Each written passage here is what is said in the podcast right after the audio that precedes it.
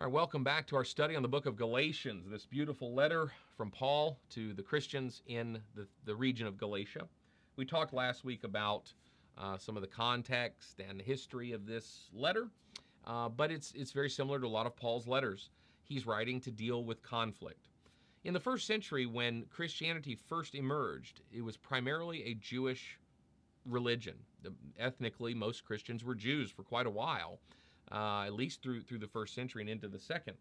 But uh, a lot of the world viewed that as just a denomination or a sect of Judaism. And in fact, some Jews even viewed it that way. They were still Jews in practice, though they just accepted Jesus Christ as the Messiah.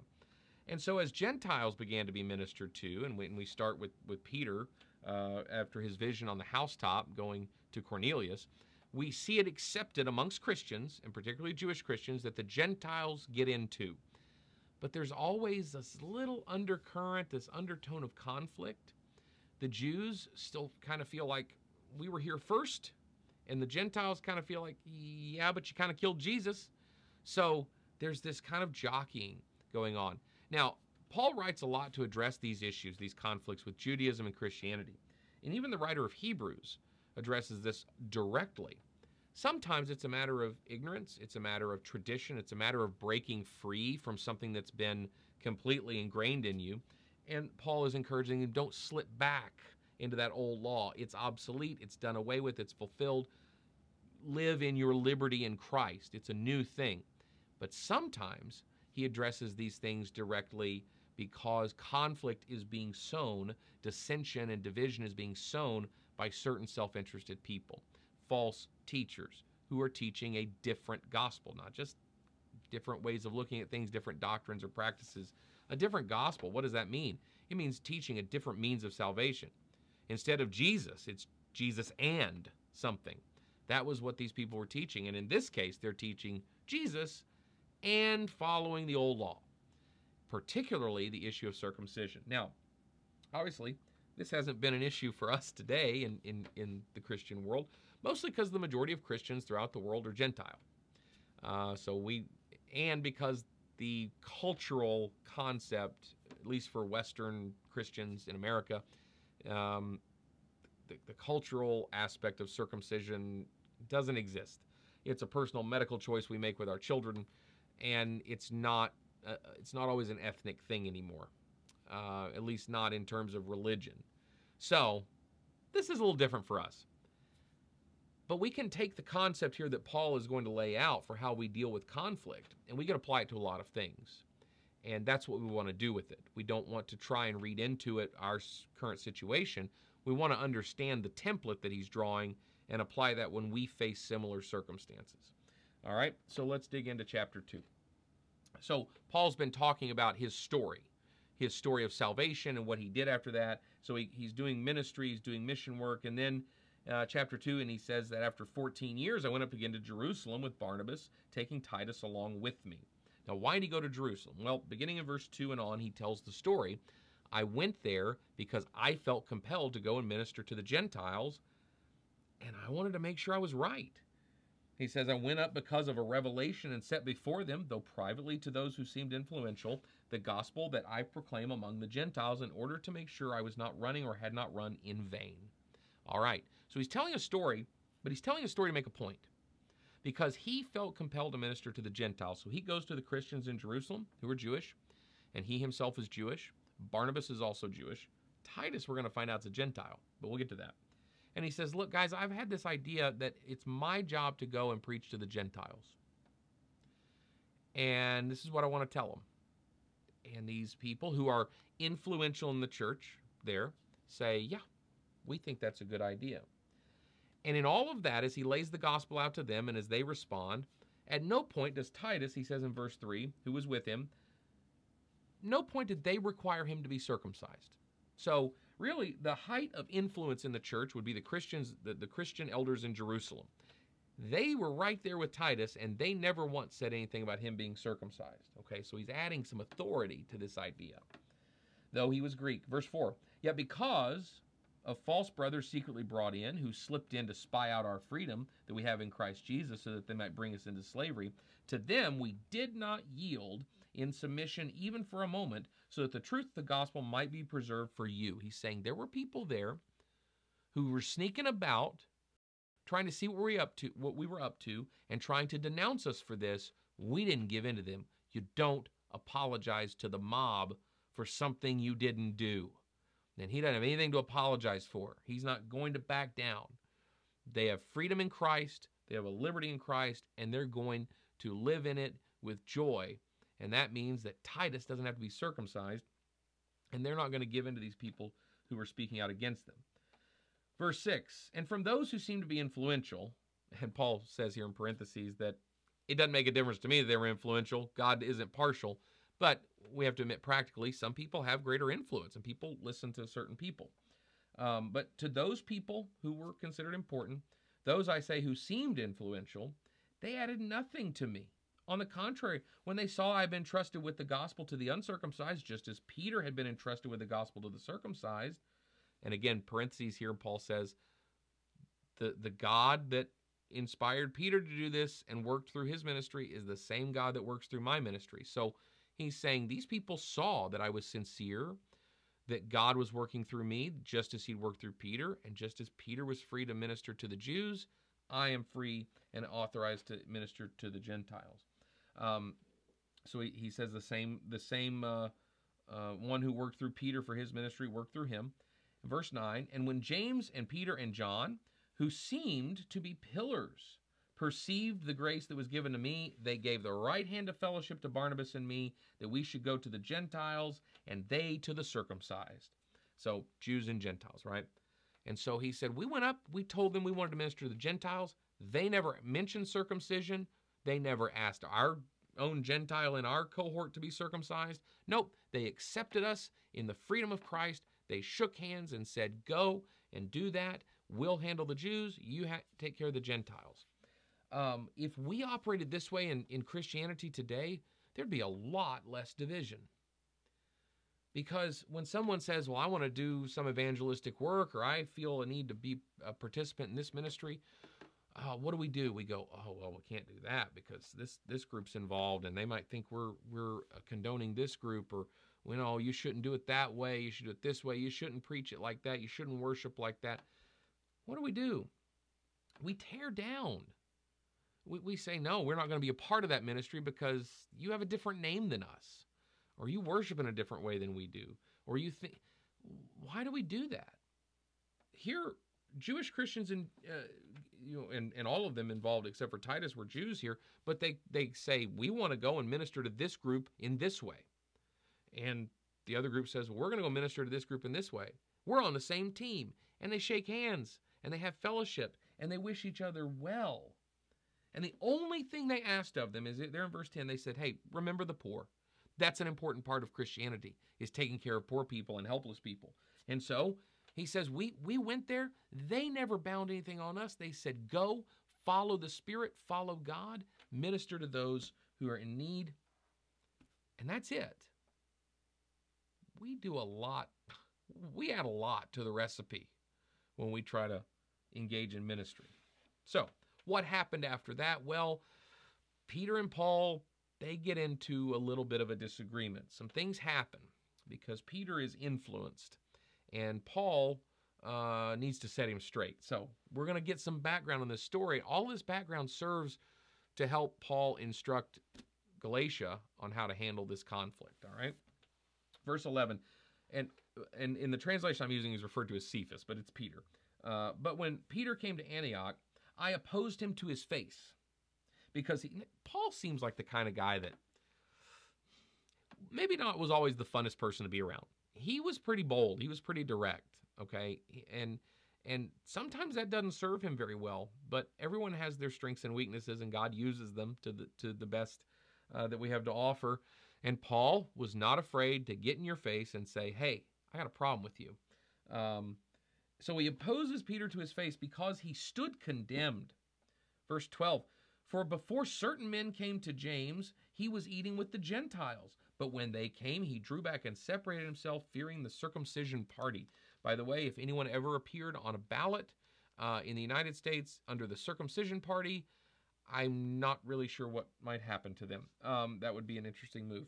So let's set the scene here. Peter is dining with uh, Gentiles. Who you you are who you eat with in Jewish culture. So if and, and Gentiles were generally seen as unclean and unfit and second class citizens. So if you're a Jew and you're dining with a Gentile, yikes, um, that's a faux pas, we might say.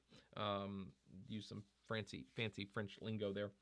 Um, so he he's eating with the Gentiles, and he's fine with it. But then some people come in, and he doesn't want to get catch flack from them, so he kind of oh, you know, pretends that he wasn't doing what he was doing, which was fellowshipping with the Gentiles. So he backs off, and the rest of the Jews acted hypocritically along with him, so that even Barnabas was led astray by their hypocrisy. Now you see, Barnabas, he was strong. He was there with Paul. He he was in the room when they were uh, discussing the ministry to the Gentiles. This is the power of influence. And this is why we have to really guard ourselves against these kinds of false teachings and hypocrisies that influence us because we will influence others. And so Peter kind of, and, and look, we, we know some things about Peter's temperament, don't we? We know some things about his personality. Now, he's a, he's a different guy in Acts than he was in the Gospels, right? He's got the Spirit moving through him. He's a great evangelist and a great minister and, and a great leader of the early church. However, personality and temperament exist, okay? Who we are and how we act exists. And that sometimes influences us one way or the other. Peter tended to be a little bit weak when it comes to taking a stand. Look at the denial of Christ, right? Look at, uh, well, I, I would, I, I hesitate to criticize walking on water because that's not something I could do either. But, you know, we, we see that. We see sometimes Peter lacks a little bit of, a little bit of courage and so he sees these people walk into the room. He doesn't want to catch flack from them, and he starts to back away. And guess what? Everyone else starts to back away too, withdrawing fellowship. So and so did it. We need to do it. We're going to stay united. We're going to be on the same team. And they back away. Verse 14 But when I saw their conduct was not in step with the truth of the gospel. Now, see, this is great. Paul loves unity. He teaches unity. He has unity with these people when they agree that they're going to preach the gospel to these different groups of people. But the minute you step out of line with the gospel, the minute you, and what is it that, that steps out of line? Is it worship style? Is it opinions about hell? Is it opinions about instrumental music or something? No. The, he, they stepped out of line with the truth of the gospel. How? They withdrew unity. They withdrew fellowship. Now, there are things that are probably worth withdrawing fellowship over but they are not every little disagreement. And in this case, Paul says they withdrew fellowship for for no reason other than the false teachings of others, and that made them contrary to the truth of the gospel.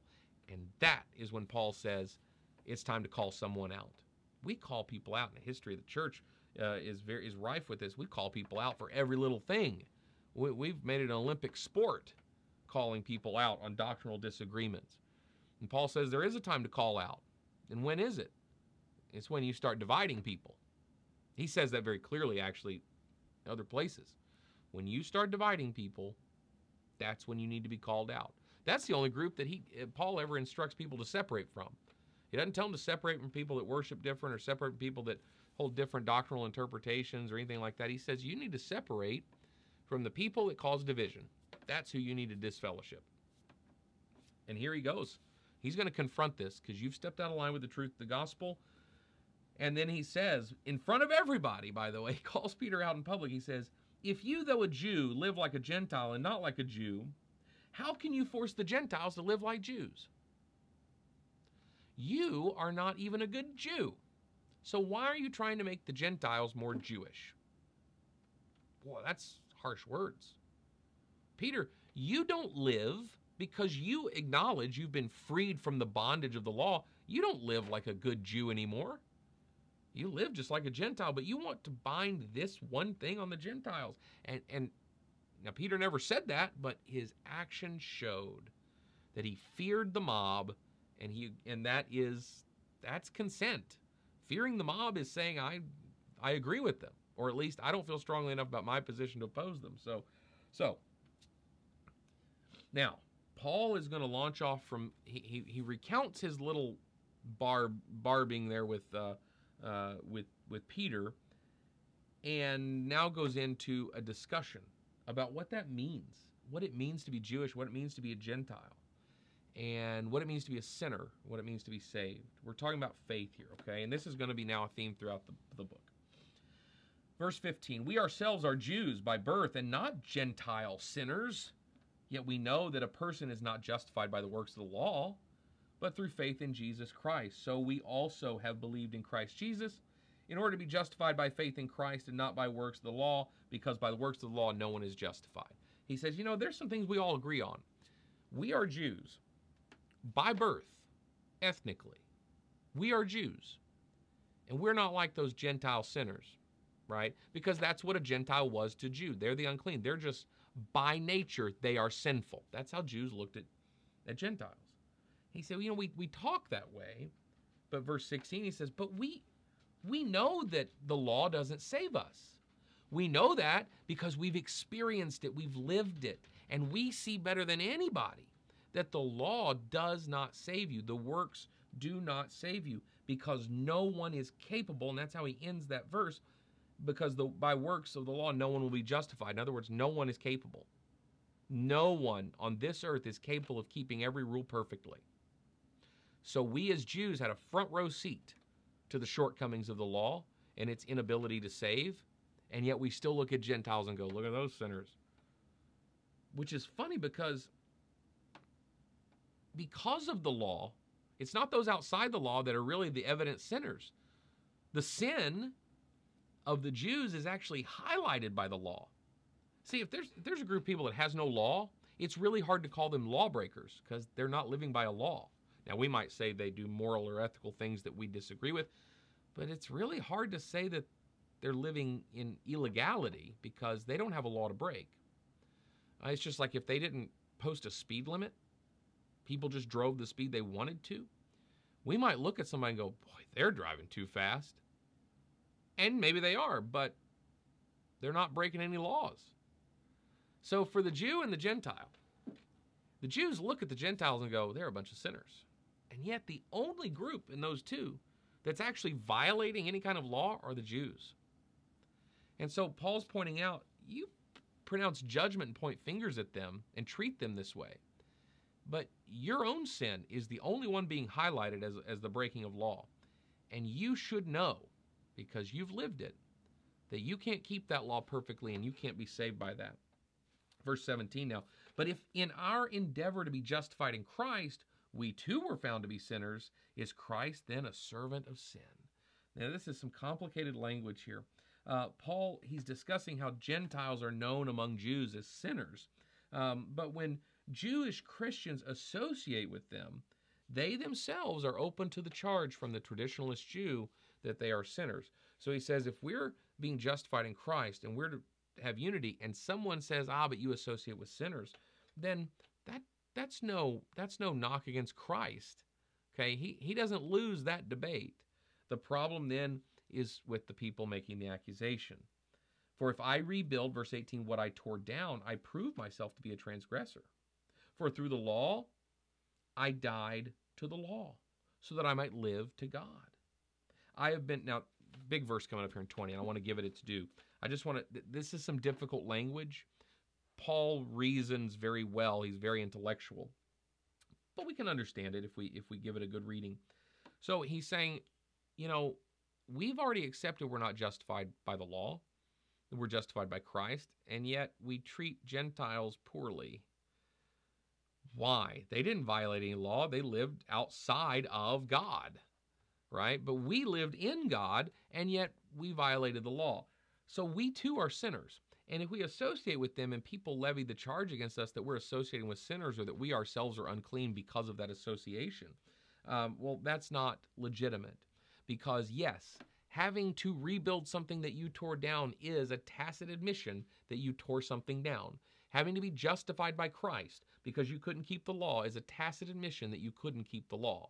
And that's okay because through the law, Paul says, I died to the law. I died to it. I was put to death to it. so that I could be freed from it. I put aside that old me that was beholden to that law, that imperfect, fallible law, and I gave myself to God. Verse 20, here's his explanation I have been crucified with Christ. It is no longer I who live, but Christ who lives in me. And the life I now live in the flesh, I live by faith in the Son of God who loved me and gave himself for me. One of the most beautiful passages in all of Scripture. The way I escaped that law, he says, is I was crucified along with Christ. I died with him on the cross. This is a biblical um, a biblical tool here linguistically called metonymy. We see a lot, and we're going to see it more in this in this letter that we are partakers with Christ in His death. Um, that doesn't literally mean that we die. Um, it means that we receive the benefits of His death. Okay, um, it's a part standing for a whole. So when when Paul says I've been crucified with Christ, doesn't mean he hung on the cross with him. It means a part of, a part of me, something about my soul was present in what Jesus was doing, in that what he was bringing to the world, I was able to partake in. And so now, and, and again, this is the conflict, and we're going to get into this in chapter 3 this perceived conflict we have between salvation by works and salvation by faith. And he's talking about being justified by faith. Now, what does it mean to be justified? Well, the old saying is it means just as if I'd never sinned. It does mean to be declared righteous. It means to be declared righteous on the basis of the faith in Jesus Christ. We didn't actually do anything. We didn't actually cleanse ourselves in any way other than accepting Jesus. Um, it is strictly by faith that we receive justification from sins. And Paul says, I was crucified with Christ, and now it's not me you're seeing, it's Jesus in me and I live differently because of it. I want you to keep that concept in mind because there's this straw man argument that's made that if you believe that you have to do anything at all to please God, you are teaching salvation by works. I've been accused of teaching salvation by works. I think if you watch enough of my lessons on here and, and in worship services, I'm about the furthest you can get from salvation by works. Now, I do teach baptism because I believe the Bible teaches that the way, and certainly in Galatians, the way we enter into that covenant relationship is through baptism. To suggest that I am saying that baptism itself is a work of righteousness by which we earn heaven, that's incorrect. That's not what I've ever taught. But baptism is, I believe Scripture teaches, the way that we enter into a covenant relationship with God, and it's still faith in Jesus Christ that saves us. Now, can you be saved without without baptism? I don't believe the Bible teaches that um, that that there's another way, but I believe God is big enough that there may be people saved who weren't. I'm okay with that. If I get to heaven and there's people there that weren't baptized and they're going to be saved, I'm good with it. God can do what he wants. But while I'm here, I'm going to teach what I believe the Bible teaches, and that is that we enter into that covenant relationship through baptism. And if, and if that's not where you're at, one way or the other, that's fine too but that's what I teach. And I've been accused of teaching salvation by works because of that. That's a straw man argument. And so what happens on both sides of this is if you believe that you you have to do anything at all in order to be pleasing to God, you're said that you teach salvation by works. And then there's the other side where if you teach strictly salvation by faith, oh, well, you mean you don't have to obey anything? You don't have to live righteously, yada, yada. No. See, that's taking an argument and breaking it off into its extremes, all right? And what Paul says here makes it very clear. And I think Paul in Romans is very clear. Even James, who people say is the polar opposite of Paul when it comes to this, because he says salvation or faith without works is dead, right? No, they both say the same thing. They are in unison on this. But it's how we define the terms, it's how we define what it means to have works and to have faith. And in this case, Paul says, Look, I was crucified with Christ. It's I don't live anymore. Christ lives in me. And what happened because of that? See, Paul says he was justified by faith, and yet the life I now live in the flesh, I live by faith in the Son of God. How I live, how I behave, the choices I make, the actions I take. Paul says, I was justified by faith, but it transformed my life and I obey as a result. In Hebrews chapter 11, we see a lot of names of people who did righteous things, but the writer there says they were declared righteous because of their faith, even though they did things in an expression of that faith. So, yes, we are saved by faith and faith alone. But do we live differently because of that faith? I would think so. If we don't live differently, but claim to have faith, do we really have faith? That's the question James asks. And Paul is dealing with that here. I've been crucified with Christ.